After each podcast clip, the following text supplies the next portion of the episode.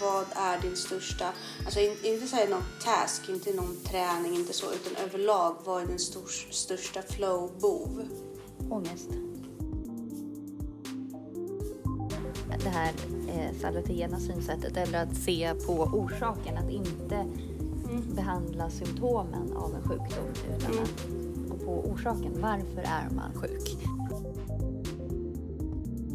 Men jag kan inte jobba på, liksom, vara dedikerad åt ett arbete och sitta och tänka ut outfits för det, det ligger olika fack i mitt huvud. Jättesvårt. Jättesvårt. Verkligen ett handikapp upplever jag ofta.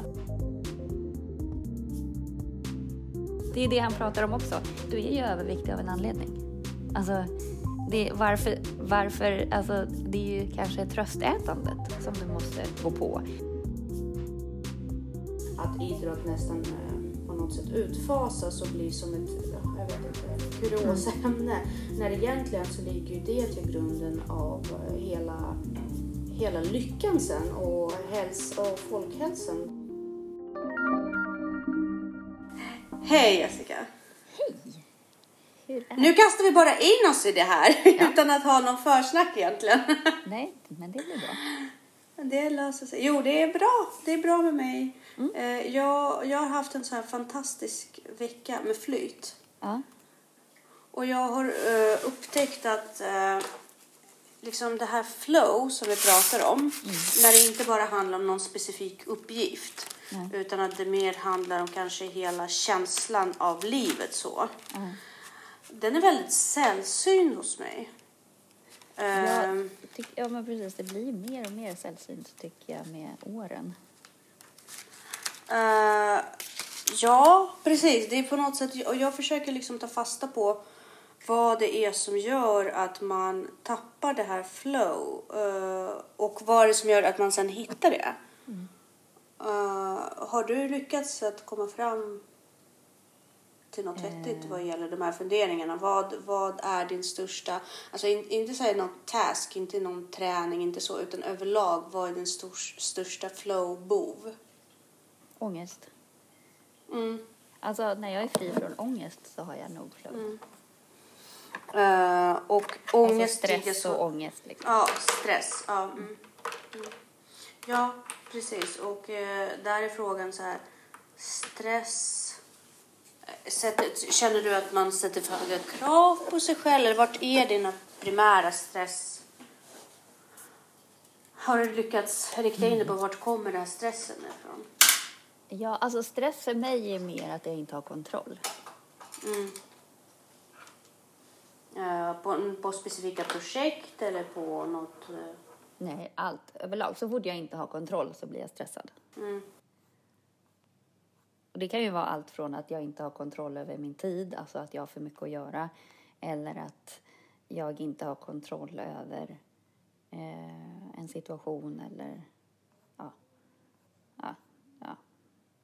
Ja, jag är väldigt, väldigt relaterbart. Eh, jag märker att ju mer kontroll man får över sitt eget eh, liv och tillvaro, desto mindre, desto mer flow har man på något sätt.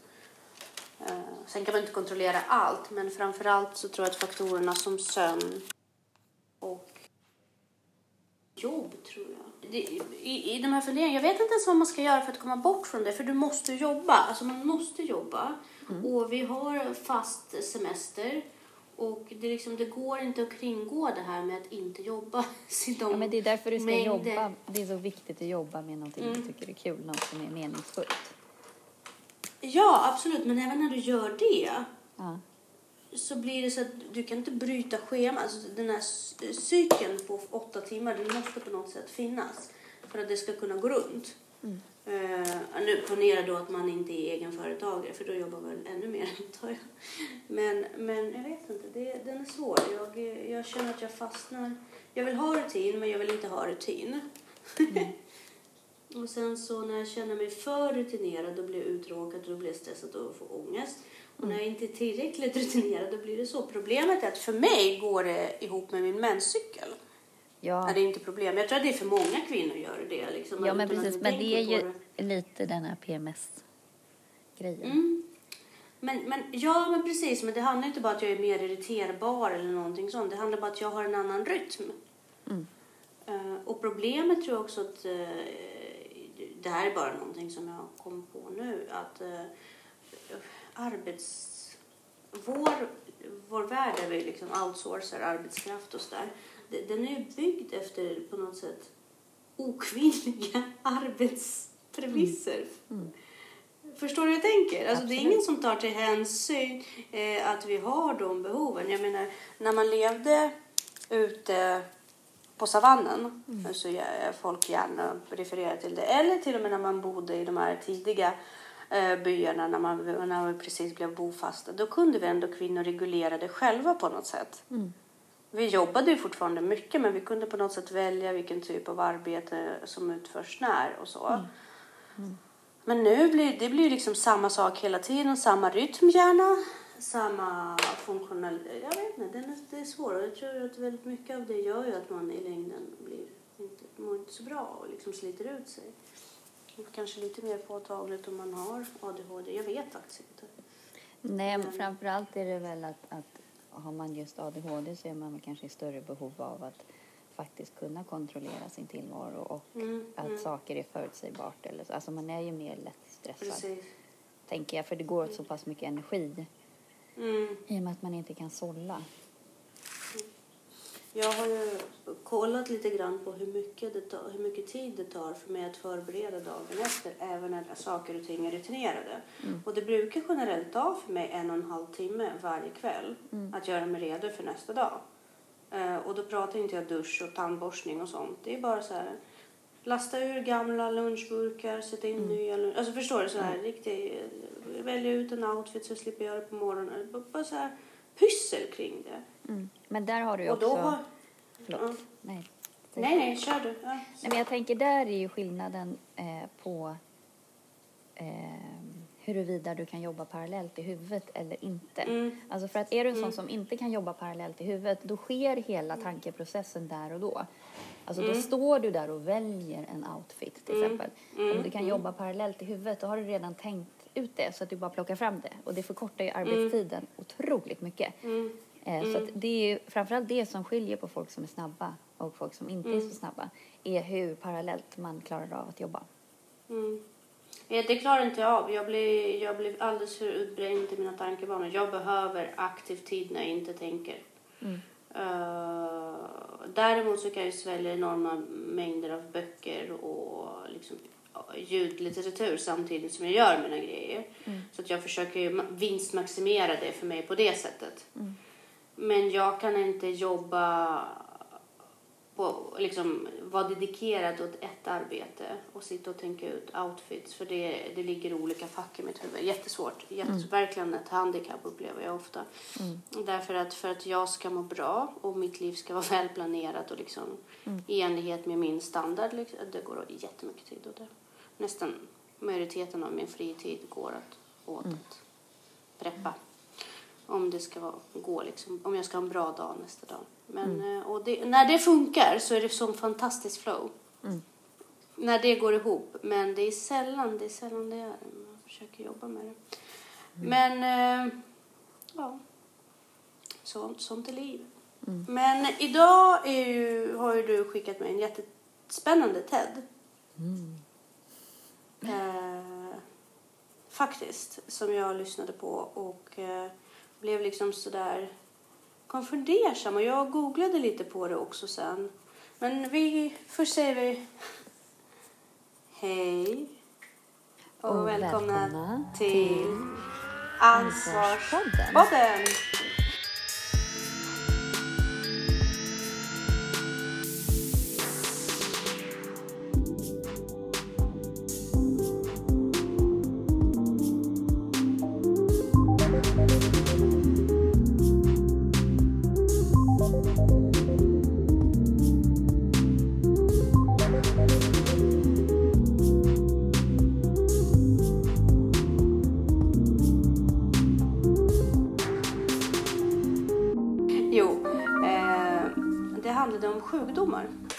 Hur man förhåller sig till medicinska Precis. sjukdomar. Eh, berätta, varför fastnade du för den podden? Nej, men det var... Eller för Tedden, förlåt. Mm. Ja, nej, men jag tycker att det är så viktigt att inte glömma bort det där, för det där är ju exakt det vi pratar om. Mm. Eh, det här eh, salutogena synsättet, eller att se på orsaken, att inte Mm. behandla symptomen av en sjukdom, utan Mm. att gå på orsaken. Varför är man sjuk? Mm. Eh, och det här är ju en eh, brittisk läkare som, Mm. som eh, pratar om det här. Mm. Eh, men, men det är så himla, det är så självklart, men man glömmer bort det ibland. Och därför Mm. tänker jag att vi behöver lyfta upp det lite. Just det där att om man har diabetes till exempel, eller ja, men vi tar diabetes som exempel, så är det ju inte det höga blodsockret som är problemet. Mm. Utan problemet är ju livsstilsrelaterat. Sen så är Mm. konsekvensen och symptomen högt blodsocker. Mm. Och sen så, då går man på att behandla blodsockret. Men det Precis. blir ju superfel. Ja, om man bara behandlar symptom hela tiden. Ja, men precis. Och det är just det där att, att se på sjukdom på det sättet. Och det tycker jag läkare i Sverige är olika bra på. Mm. Um, och att Men samtidigt ibland, vill jag... Ja, förlåt. Nej, men jag tänker att ibland är man så inkörd i sitt skrå och sina tankebanor att man kanske inte eh, ja, tänker hela vägen. Nej. Eh, jag, jag har haft lite erfarenhet av svensk sjukvård liksom, genom åren och så. Och jag tycker att eh, allting som har att göra med vikt och diabetes tycker jag ändå har varit otroligt genomtänkt. Eh, vad gäller min kanske resa. Där man verkligen har poängterat att eh, nej men, viktnedgång är jätteviktigt, rörelse är superviktigt. Eh, när jag har gått hos dietister har de också pratat om liksom, kost och um, balans mellan kolhydrater. Det var ju förlegad skola för det bygger på den här svenska kostskolan med häls, eh, hälsomyndighetens liksom, sätt Ja, men att se på det. det, är ju, det är ju det som är problemet. Att Mm. man rekommenderar en kost som framkallar diabetes, typ, Mm. istället för... Och när folk... Nu börjar det bli mycket, mycket bättre. Men Mm. när folk har kommit och liksom plockat bort kolhydraterna och fått Mm. jättebra resultat istället för att så här, gud vad intressant, vad är det du har gjort här? Mm. Eh, för dina värden man är jättebra sig. nu. Så har man bara så här, så här kan du inte göra, du kommer dö. Man Mm. bara, fast när jag åt som du sa och var tvungen att ta insulin, det Mm. dör jag av. Mm. Så att jag, jag det fin, alltså, och det är det som är så olika. Du kan få Mm. jättebra liksom, om det är en påläst och en intresserad läkare Mm. eller dietist samtidigt som du kan få så förlegad information. Så att det är det som är så osäkert i Sverige. Att, Mm, att det mm. finns liksom ingen... Det är väldigt många som är rädda för bara för att det finns inte tillräckligt med studier på det här och då får man får inte rekommendera det. Och Nej. det är väl bra i det också att läkare inte kan liksom, eh, göra vad som helst. Mm. Ehm, Men jag tror att den alltså, överviktsvården och diabetesvården i Sverige är nog otroligt olika. Och sen så tror Mm. tyvärr sjukvården också att övervikt är lösningen på alla problem. Eller liksom att, att om man är överviktig och att bli av med övervikten, att det är lösningen på alla problem. Eh, fast Nej, men är inte också- det förutsättningen på något sätt? Kan man inte Nej, se för då går det ju på symptomet. Alltså, det är det han pratar om också. Du är ju överviktig av en anledning. Alltså, Jo. det, varför, varför, alltså, det är ju kanske tröstätandet som du måste gå på. Mm. ja, Eller. Mm. bete, alltså ätbeteendet. Det är inte övervikten i sig. För det ser man ju också att det finns väldigt många som är, har alldeles för många kilon som Mm. inte har någon risk för några sjukdomar överhuvudtaget. Mm. Eh, så att det där att fokusera så mycket på övervikten kan ju också bli att fokus på fel sak vilket gör att det shameas väldigt mycket. Mm. Och att om man istället för att bara fokus på vad du äter istället för då kommer övervikten försvinna. Skit i vad du Precis. väger. Liksom. Sträva inte efter att gå ner i vikt, sträva efter att byta livsstil. Mm. Och där har vi en väldigt bra poäng. Eh, där vill jag också liksom bidra med det här med eh, just vad gäller vikt så har jag ändå känt att det varit relativt bra men eh, självklart med fokus på övervikt men ändå relativt bra för där har man ändå på något sätt tacklat och hjälpt mig hur jag ska byta min livsstil. Man har i alla fall eh, haft ambitionen. Däremot när jag fick antidepressiva medel för första gången där var man ju inte alls väldigt intresserad av att pula runt på samma sätt och fråga mig vad det är som händer utan det var det, det var jag som sa att jag har besvär i samband med PMS. Och att de blir överväldigande. Det leder till familjebråk och liksom mycket konflikter. Ja, då fick jag en burk med citalopram. Och då var det klart. Eh, sen, om, sen har man ju frågat så här, ja, funkar det? Jo men absolut det funkar, men det funkar inte utan.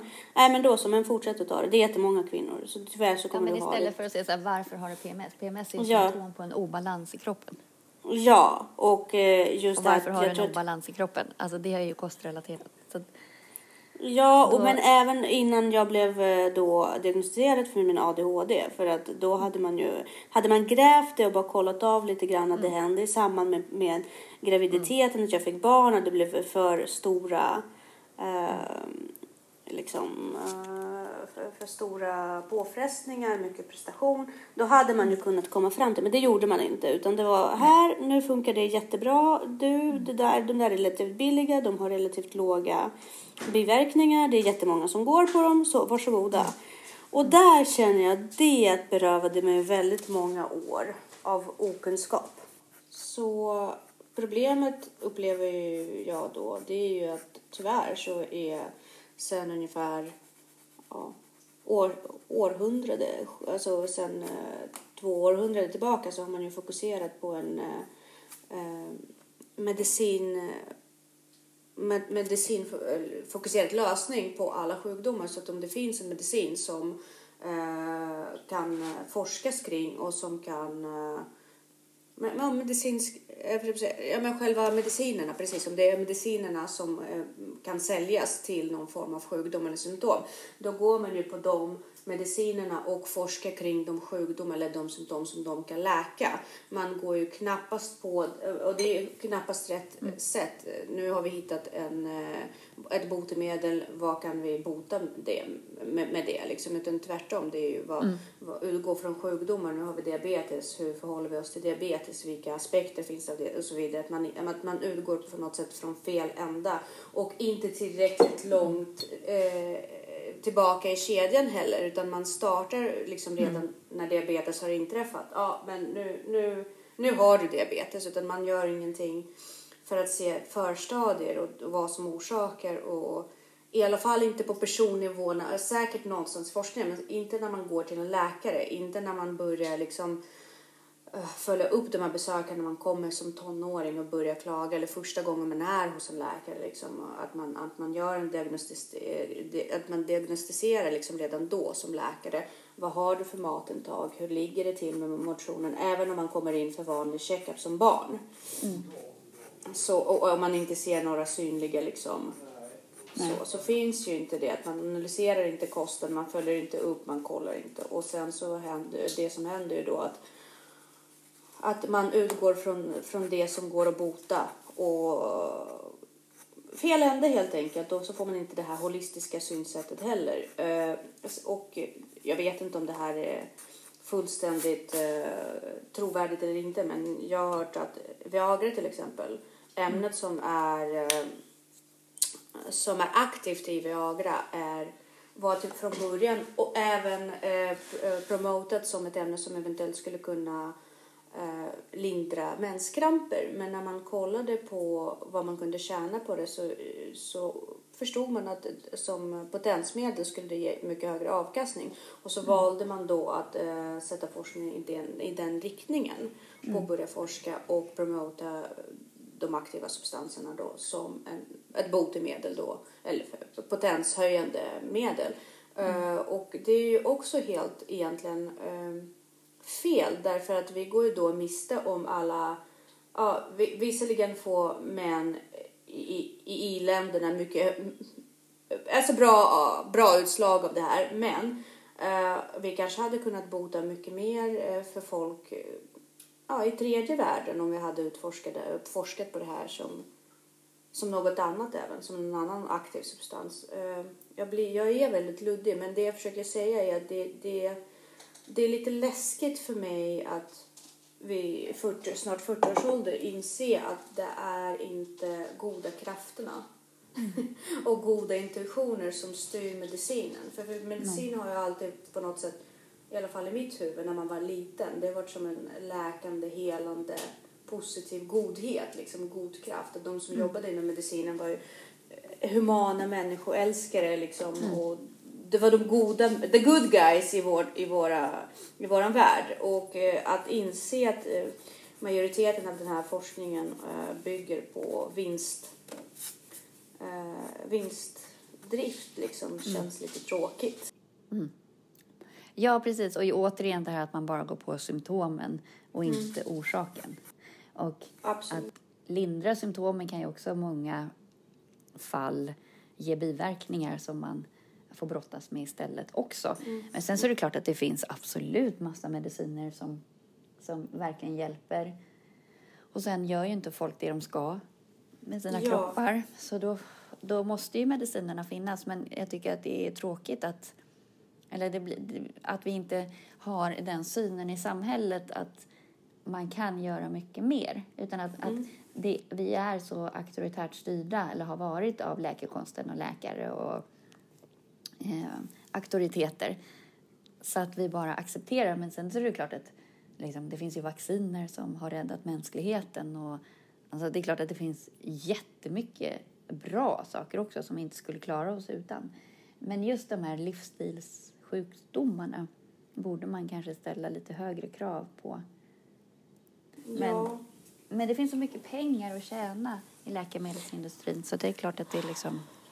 Ja, men det är samtidigt, alltså det är förundrande då, alltså särskilt tänker jag på det vi snuddade för i vår, på vår första, förra äh, podd om hur mycket man inskränker ämnet idrott och hur mycket forskningen nu äh, pekar på att det är eh, det är ett botemedel i sig för väldigt mycket av våra livsstilssjukdomar som vi har i dagsläget. Samtidigt så driver, så driver då Skolverket och våra min- skolministrarna då, och utbildningsministern på eh, att idrott nästan eh, på något sätt utfasas och blir som ett, ja, jag vet inte, kuriosämne. När egentligen så ligger ju det till grunden av eh, hela hela lyckan sen och, häls och folkhälsan. Därför att eh, får man in sunda rörelsevanor och framförallt får barnen att faktiskt inse, inte bara på, på något sånt eh, my- mytologiskt plan inse att ah, det är bra att röra på sig utan att faktiskt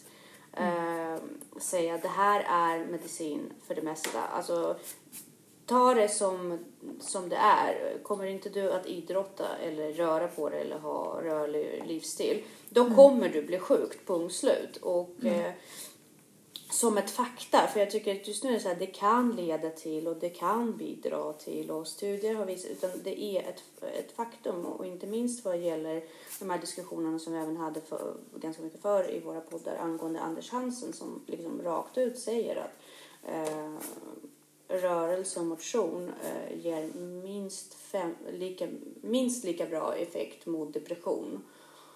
Och även andra livsstilssjukdomar som antidepressiva medel. Ja. Eh, och det, är ändå, det utkrävs ändå inte av, eh, av läkare att man följer upp den livsstilen. Nej.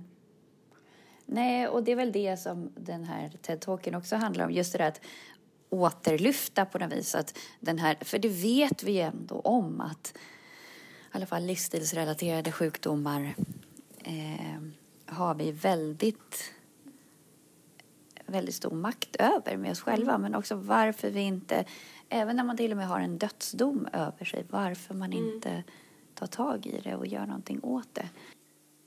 Eh, ja, och där kan jag liksom, jag kan ju bara säga att vi har blivit för cur- curlade eh, i vårt syns, livssätt. För att jag har ju tyvärr stött ihop med människor som har uh, brottats med cancer och ändå återgått till eh, rökning liksom. I vilket i mitt huvud verkar ju helt sanslöst. Men jag vet inte vad som gör det men, men det ligger mycket djupare än att bara få strålbehandling. Det måste, man måste koppla in psykologer, gå, gräva djupare. Varför? Vad får en människa? Vad finns det här svårigheten i att eh, faktiskt inse hur viktigt det är att eh, promota rätt livsstil. Jag blev också, I samband med det så blev jag också väldigt arg på varför man bara inte förbjuder tobak.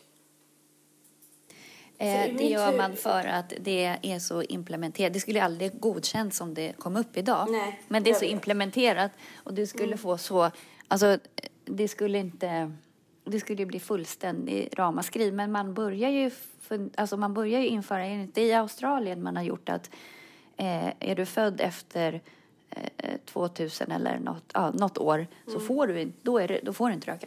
Alltså du får inte börja.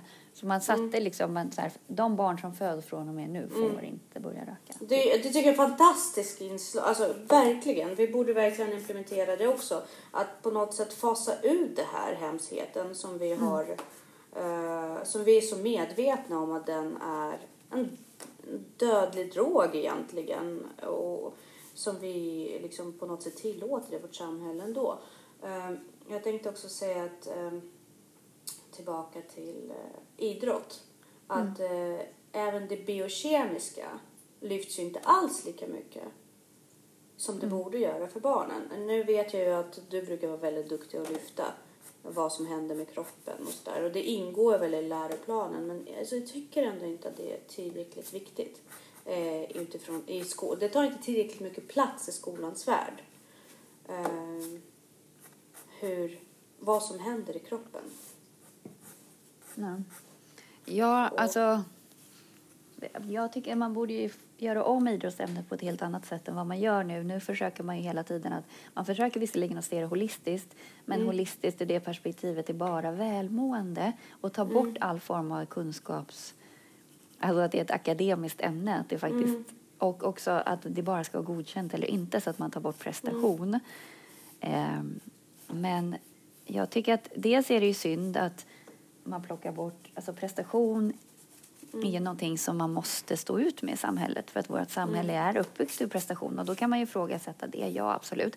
Men jag förstår inte varför man ska bara ha ett ämne som har godkänt eller inte men man har fortfarande kvar prestation i andra ämnen.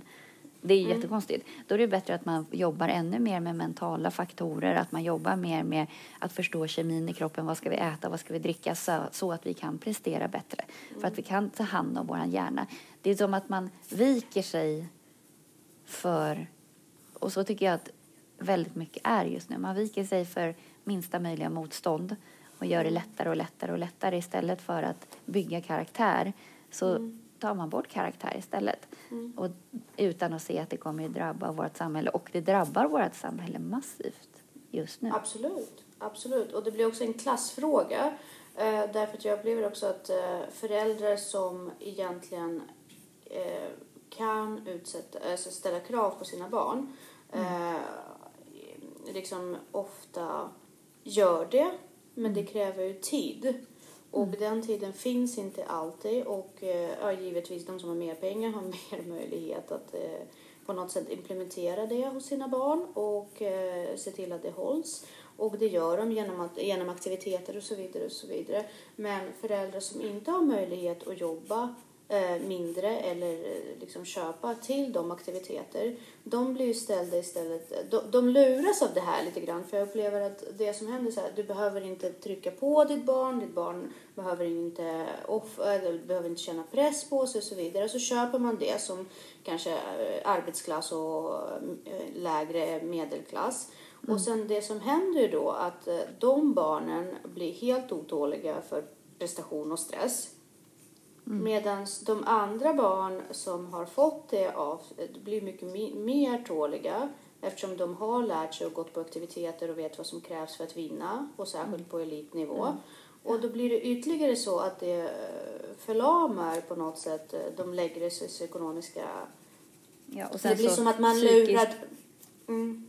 Och psykisk ohälsa. Ja, men det, nej, nej, nej, men fortsätt du för du har en, jag, jag hör att du har en bra poäng där. Nej. Nej, men psykisk ohälsa har ju att göra med att hjärnan inte blir utmanad Mm. eller att den är överbelastad.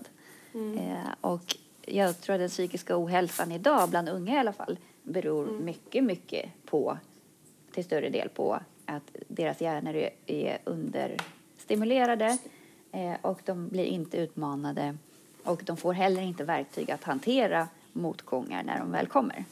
Eh, så att jag tror, jag är helt övertygad om att man, det är helt fel tänkt, helt fel riktning, helt det mesta är liksom. fel kan man säga.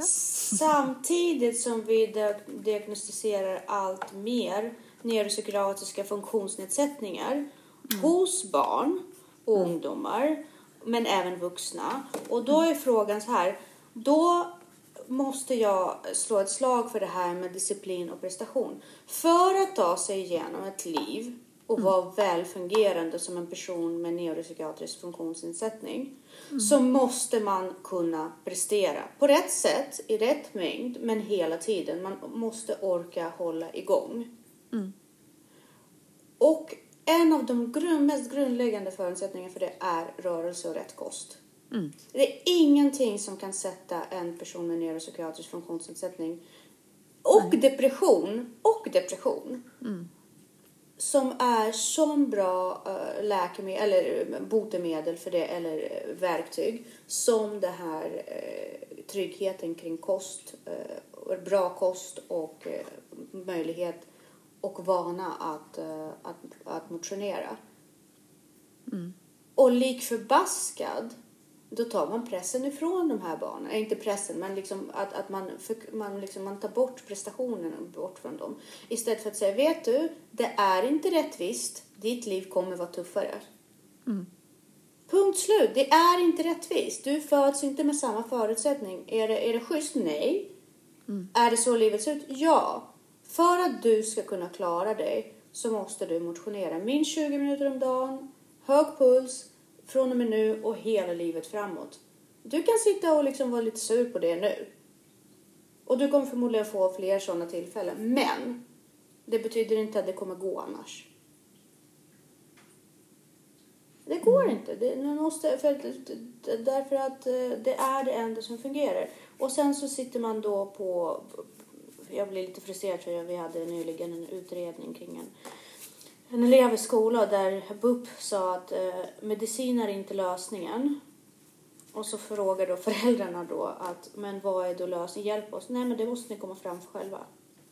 Och jag, blir, jag blir så himla ledsen för deras skull. Jag blir så himla ledsen för de, de fattar ju liksom, vad, vad, de, de sitter ju fast. Jag vet, liksom, ja, nej, men det, istället för att den här huvudläkaren då skulle säga, vet ni vad? Så här är det att innan vi sätter in medicin eller innan vi ökar dosen, då måste ni gå igenom det här. Ni kan få hjälp av en PT, alltså staten kan ju sätta in hjälp där. Ni kan få hjälp med eh, med ett läger, ni kan få hjälp med de här, men, men han måste röra på sig. Eh, Ja. Men precis, och det är ju helt, just det här fokus på eh, fysisk aktivitet. Och jag tänker också det likadant så här i arbets, alltså med arbetssökande, alltså om man är arbetslös. Det borde också finnas integrerat i ett program vid Försäkringskassan eller vad man ska säga. Att man äter och rör sig rätt och är ute i naturen. För det är så, för de flesta som är arbetssökande och är det under en längre tid blir ju deprimerade också. Det är liksom, Absolut. Och att, det är, att man även tar kanske att in, i arbetslöshetsersättningen så ingår det eventuellt på bekostnad då av ens eh, a-kassa då. Att det, jag menar, det är obligatoriskt att man har ett gymkort eller någon annan form av friskvård där man på något sätt uppmuntras till det. Där, som, precis som du säger, dels så blir man deprimerad, dels så blir man mindre eh, eh funktionell i hjärnan vilket minskar ju faktiskt eh, ens eh, lust till att söka jobb. Man blir ganska bekväm av sig så börjar man ta hand om annat och fundera på annat. Liksom. Eh, och och det, det är inte okej. Det är inte, det är inte okej för vår egen skull. Och jag tycker att det är bedrövligt egentligen att vi inte har ett helt parti som bara tänker på det. Vi har ett, nej men det är så lustigt, vi har ett parti som tänker på miljön. Eller hur? Vi har en hel eh, ansats i vårt samhälle som har satt miljö som högst på listan för, för vad, vad, vad, vad som ska styra vår politik och vad som är högsta agendan ska vara. Det är ett, det är ett lite mindre parti, men det finns miljö.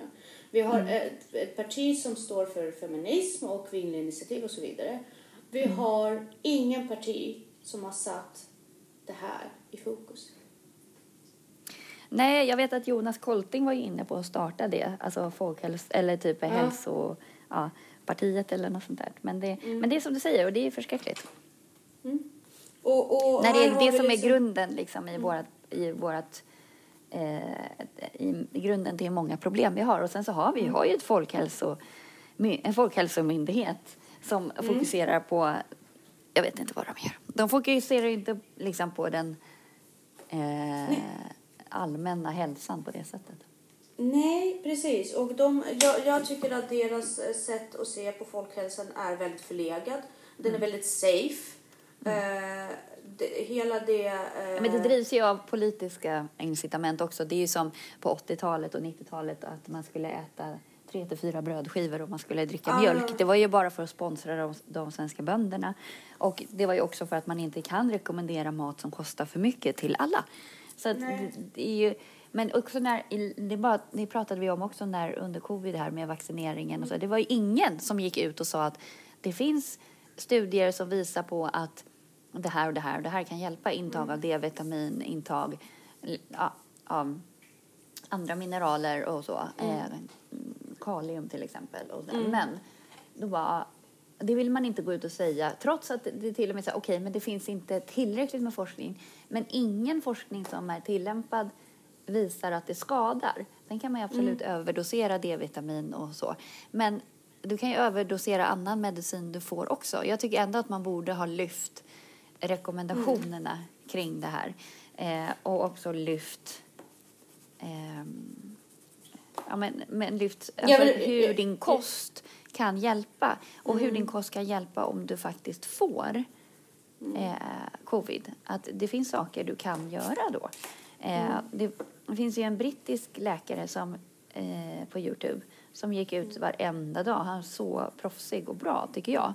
Eh, och pratade om, om covid och hur man kunde tänka och ifrågasatte rapporter. Och, liksom, Han var inte emot någonting och han var inte för någonting. Eller något. Alltså, det kändes inte som han hade någon agenda utan han var ganska objektiv. Eh, Ja, han var lite äldre här, eller hur? Ja, och jag tycker Ja, han var jag- så bra. Det lugnade mig Mm, väldigt jag mycket tycker- att ja. kolla på honom faktiskt. Sunt förnuft. Han, han, han, han verkligen eh, han utstrålade det. Man kollade på honom och tänkte så åh gud, sunt förnuft. Liv. Världen är fortfarande i trygga händer. Jag fick den känslan. Ja, jo, Ja, men förlåt. precis. Mm, mm. Nej, men, och att vi också litar så blint på våra myndigheter. Och sen har det ju kommit fram att det har ju undanhållits massa information. Men att de då tog sig friheten att säga vad som var bäst för oss. Att det fanns visst eh, risker och biverkningar med saker. Men då bedömde man ändå att i det stora hela så var det ändå mer värt. Men jag tycker ändå, för mig är det så här att man undanhåller saker. Jag tycker att folk måste få bilda sin egen uppfattning. Och det är ju Ja. idiotförklara sina egna medborgare. Ja, och väljare framför allt. Det är ju, man, man skjuter sig själv i, på något sätt i, i svansen. I foten, vad är det man säger? Men, men, eh, och samtidigt så är det ju också väldigt intressant hur, ja okej, överdo, att överdosera D-vitamin kan ha bedrövliga följder, absolut. Men man kan ju överdosera D-vitamin även om Folkhälsomyndigheten inte rekommenderar Ja, ja, det, eller hur? Ja, men man det är inte så att rekommenderar det är olagligt. för- Nej men precis, om man rekommenderar det. Det här är ju för andra saker. Så det där är ju bara... Jo. Ja, Jo, men jag bara, säger, jag bara menar på att även om de inte yttrar sig om det så finns det ju de som kan. Så det, behöver inte leda, det ena behöver inte leda till det andra. Och, och, och det är inte någon som kommer beskylla eh, Folkhälsomyndigheten om någon sväljer en, en, en burk D-vitamin. Då tänker man lite på individnivå att där har människan inte tänkt till. Man kan också mörda en människa med en borr. Ja, ja. Liksom det, det, det, det, det är ju, någonstans måste myndigheter ändå kunna ha lite integritet och kunna yttra sig. Och just det här med att det vi, det, som den här läkaren, när vi tittade på den här TED om den brittiska läkaren som den här podden utgår ifrån. Han, han sa att han började praktisera vissa saker eh, från dag ett när han hade forskat kring det. Och eh, hans patienter blev bättre. Och sen så ställde han frågan så här. Och vad tror ni hände? Och det första jag tänkte på var att han skulle säga jag blev fråntagen min licens. Mm. Det var det, jag, det första jag tänkte på. För att jag tänkte att i Sverige hade en läkare börjat praktisera på egen hand Mm. på det här sättet. Då skulle han bli fråntagen sin licens. Mm. Eh, därför att vi, är, vi har ju liksom statligt kontrollerat. Vi har ju vår privata sektor och medicin är obefintlig. Precis. Och det tycker jag också är väldigt bedrövligt för och det är därför vår, eh, det, det, vår medicinska synsätt. Ja, vi är superduktiga vad gäller ki- kirurgi och när det väl liksom, when shit hits the fan. Eh, Men det här alternativa som man har i Tyskland till exempel Mm. och i Danmark, det finns ju inte här. Nej. Och det finns så mycket att lyfta därifrån och så mycket som är bara så värdefullt som, eh, jag vet inte, de, har ju, vad är det, homeopati till exempel. Mm.